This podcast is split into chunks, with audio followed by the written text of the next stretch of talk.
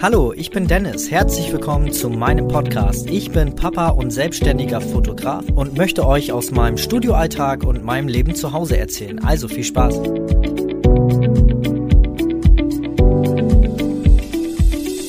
An dieser Stelle möchte ich mich erstmal ganz, ganz herzlich bedanken, dass ihr immer so fleißig äh, meinen Podcast hört, weil ähm, wir, ja, wenn man so meinem Statistikprogramm glaubt, ähm, dann haben wir so circa 11.000 Hörer pro Monat, also immer so dargestellt in den letzten 30 Tagen.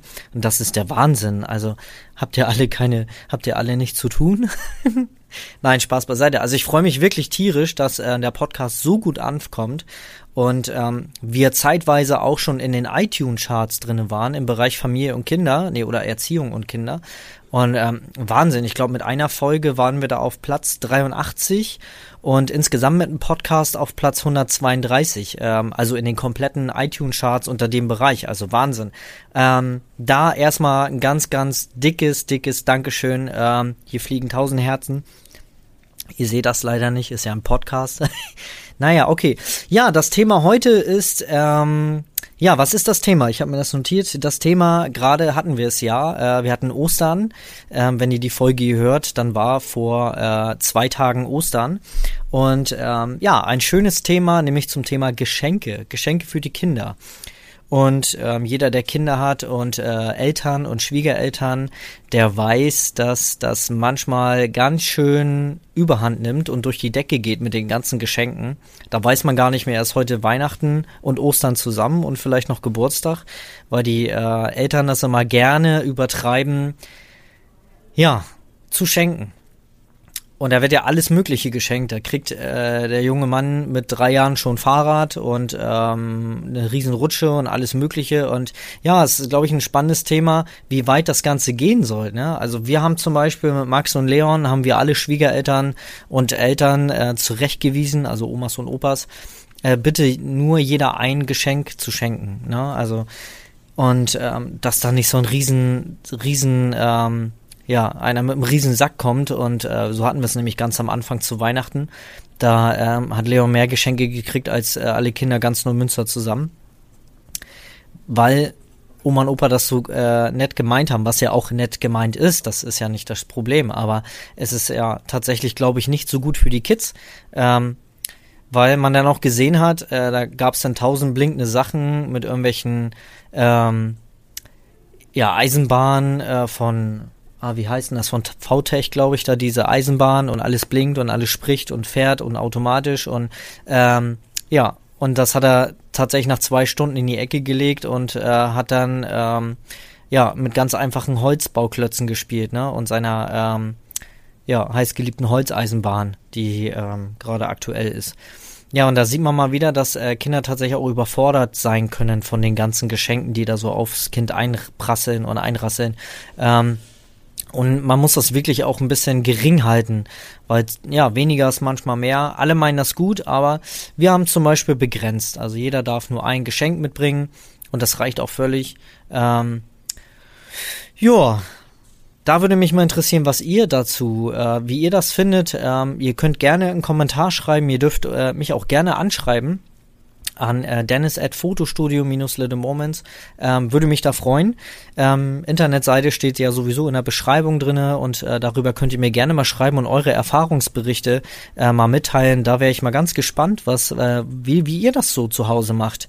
Gibt ihr euren Schwiegereltern oder euren Eltern Begrenzungen oder darf jeder schenken, was er will? Ähm, da sind wir auch schon wieder ähm, beim ja abgeleiteten Thema, nämlich Geburtstagsfeiern. Wir haben jetzt, also Leon ist jetzt dreieinhalb und feiert jetzt im, September seinen vierten Geburtstag. Und da wollen wir das erste Mal so richtig Geburtstag feiern. Davor haben wir es tatsächlich immer nur so mit dem kleinsten Kreis und befreundeten Familien gemacht. Da waren dann zwei, drei Kinder noch mit bei. Das haben wir mal mit Absicht gemacht damit das nicht so, ja, damit der äh, kleine Junge nicht so überfordert ist mit tausend Geschenken und auch so vielen äh, Kindern. Ich finde, das ist immer ganz viel Information, die auf so ein Kind einprasseln. Und naja, dieses Jahr wird er vier, da wollen wir das etwas größer machen, da werden wir dann doch mal fünf, sechs, sieben Kinder einladen und mal gucken, wie er sich da so verhält. Aber es kann ja manchmal echt ausarten, so eine Kindergeburtstage, ne? Da geht's dann in die Tobehalle oder in den Freizeitpark oder in die Bowlinghalle. So kenne ich das noch. Äh, damals war es Kegeln, heute ist es Bowling. Gibt's das überhaupt noch? Macht das irgend noch jemand? Äh, mit den Kids Kegeln gehen? Naja, ähm, da sieht man mal, wie alt man geworden ist. Naja, aber äh, es werden immer riesen Ausflüge veranstaltet und ähm, ja, ist immer die Frage, ist das im Sinne des Kindes, ist das vielleicht doch nicht zu viel Infos und ähm, ja, Informationen, die so aufs Kind einprasseln und verarbeitet werden müssen. Ich meine, immerhin reden wir hier von einem Vierjährigen, also bei uns jetzt zum Beispiel. Und da muss man sich echt die Frage stellen, ist das gut fürs Kind oder ist das nur, weil ich das so will als Eltern? Weil ich vielleicht unter falschen Vorstellungen oder falschen Erwartungen an die ganze Sache rangehe. Und ähm, ja, ich finde, das ist in dem Alter noch ganz wichtig, das äh, zu minimieren, um die Informationsflut wirklich klein zu halten. Weil ich glaube nicht, na, Leon, glaube ich, freut sich über vier Geschenke genauso wie über sieben oder acht. Äh, ich glaube, es macht nachher keinen großen Unterschied.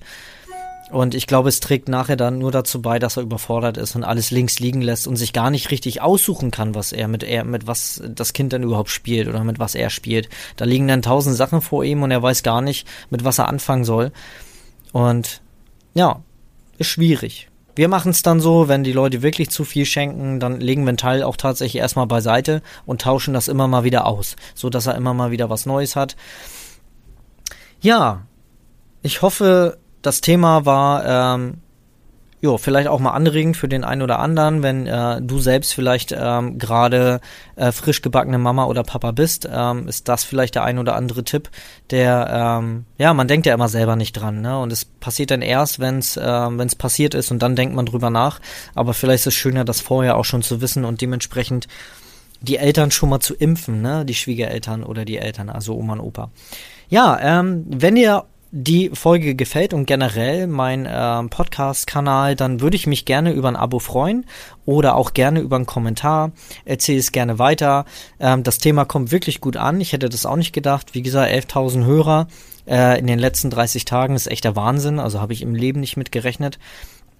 Ja, dann ähm, ja, wie gesagt, würde ich mich freuen, wenn du ähm, vielleicht nochmal ein Feedback dazu hast, wie du das vielleicht zu Hause machst mit deinen Kindern. Gerne auch auf unserer Internetseite ähm, www.fotostudio-littlemoments.de. Ähm, Link findest du hier in der Beschreibung und dann äh, wünsche ich dir eine schöne Woche und wir hören uns nächste Woche. Bis dann. Tschüss, tschüss.